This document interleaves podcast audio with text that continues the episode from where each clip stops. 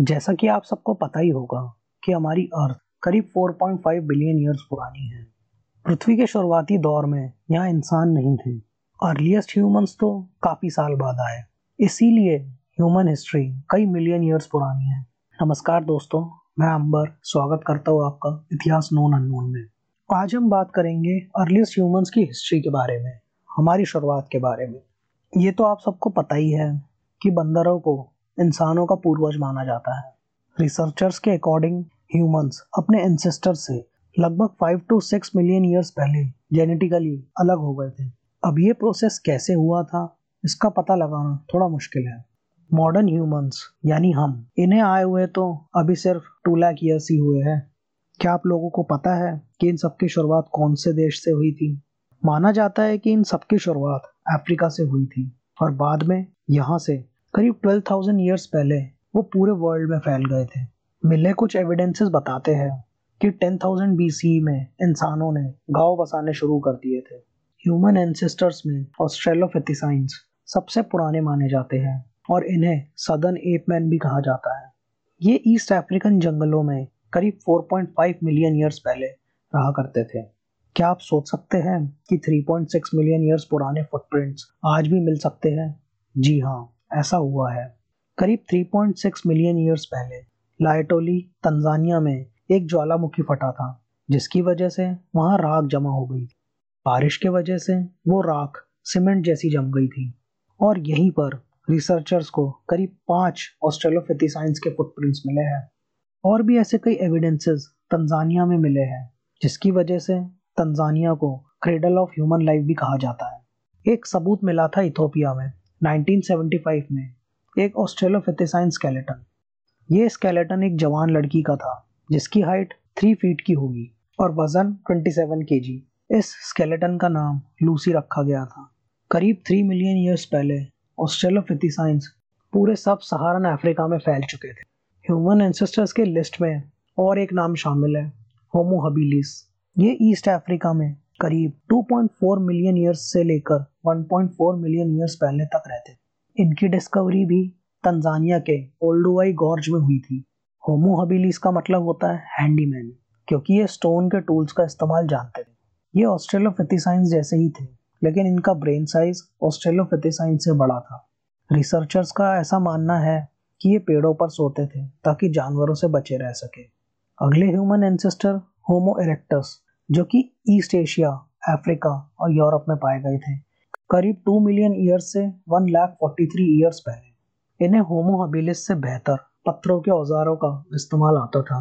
ये काफ़ी अच्छे शिकारी हुआ करते थे और इनका दिमाग भी बाकी पूर्वजों से बेहतर था। ये अलग अलग एनवायरनमेंट के साथ जल्दी अडाप्ट कर लेते थे, जिसकी वजह से ये नॉर्थ ईस्ट चाइना तक भी पहुँच गए थे। जाकोडियन केव जो कि बीजिंग के पास है, वहाँ इनके स्केलेटन भी मिले थे। जिसे पैकिंग मैन का नाम दिया गया था। ये आग जलाने में माहिर थे। साथ ही में इन्हें खाना बनाना भी आता था। हमारे अगले पूर्वज थे नियंदरथल्स, जो three lakh fifty thousand years से फोर्टी थाउज़ेंड ईयर्स पहले तक अफ्रीका, यूरोप और वेस्ट यूरेशिया में पाए गए थे। मॉडर्न ह्यूमंस से पहले डिस्कवर होने वाली ये आखिरी प्रजाति। ये टू लाख ईयर्स पहले उज्बेकिस्तान, ईरान, नॉर्दर्न यूरोप तक फैल चुके थे। इनका नाम नियंदरथल इसलिए पड़ा क्योंकि सबसे पहला नियंदरथल स्केलेटन 1856 में जर्मनी के नियंदर वैली में मिला था। इनकी बनावट मॉडर्न ह्यूमन से काफ़ी मिलती जुलती थी। ये एक एक्सपर्ट शिकारी थे और साथ ही स्टोन टूल से हंटिंग करते थे। ये गुफाओं में, पत्थर से बने घरों में भी रहते थे। रिसर्चर्स को जो डीएनए मिला था, उसके हिसाब से नियंदरथल हमारे डायरेक्ट एंसेस्टर्स नहीं थे।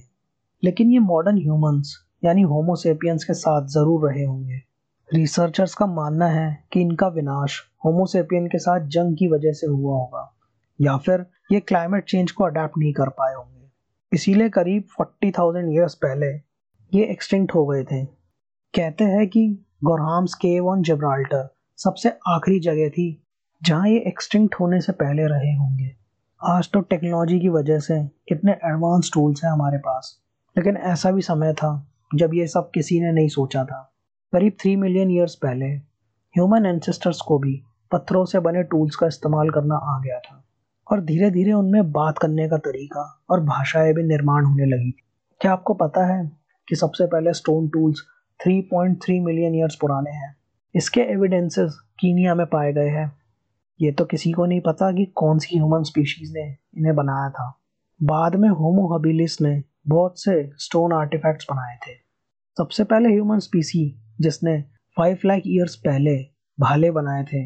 उनका नाम होमो हाइडलबर्ग जेंसिस था, जो कि साउथ अफ्रीका में पाए गए थे।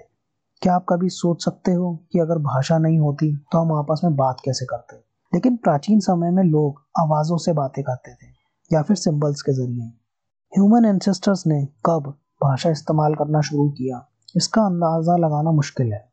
रिसर्चर्स का मानना है कि होमोहबिलिस का दिमाग का वो हिस्सा जो स्पीच कंट्रोल करता है, वो ह्यूमन से काफ़ी मिलता जुलता था एज कंपेयर टू ऑस्ट्रेलोफिथिसाइंस करीब 1.8 मिलियन ईयर्स पहले होमो एरेक्टस में ऐसा डेवलपमेंट हुआ था, जिसकी वजह से वो अलग अलग वोकल साउंड्स का इस्तेमाल कर सकते थे। रिसर्चर्स का मानना है कि करीब थ्री लाख ईयर्स पहले ह्यूमन एंसेस्टर्स ने आवाज़ों का इस्तेमाल करना सीखा होगा। फोर्टी थाउज़ेंड से फिफ्टी थाउज़ेंड ईयर्स पहले, जिसे कई anthropologist a great leap forward भी कहते हैं तब मॉडर्न ह्यूमंस ने भाषा का इस्तेमाल करना सीखा होगा। दुनिया का सबसे पहला सिंबॉलिक रिप्रेजेंटेशन जो कि एक केव आर्ट है लास्कॉक्स फ्रांस में है। वो भी इसी समय का है। लैंग्वेज और आर्ट ह्यूमन एंसेस्टर्स के लिए ज़रूरी था, तभी वो आगे चलकर सोसाइटीज़ बना पाए होंगे। ये ह्यूमन एंसेस्टर्स मॉडर्न ह्यूमंस के पहले के थे। मॉडर्न ह्यूमंस को होमोसेपियंस का नाम दिया गया। इसके बारे में हम आने वाले एपिसोड्स में बात करेंगे। तब तक जुड़े रहिए इतिहास नोन अननोन के साथ।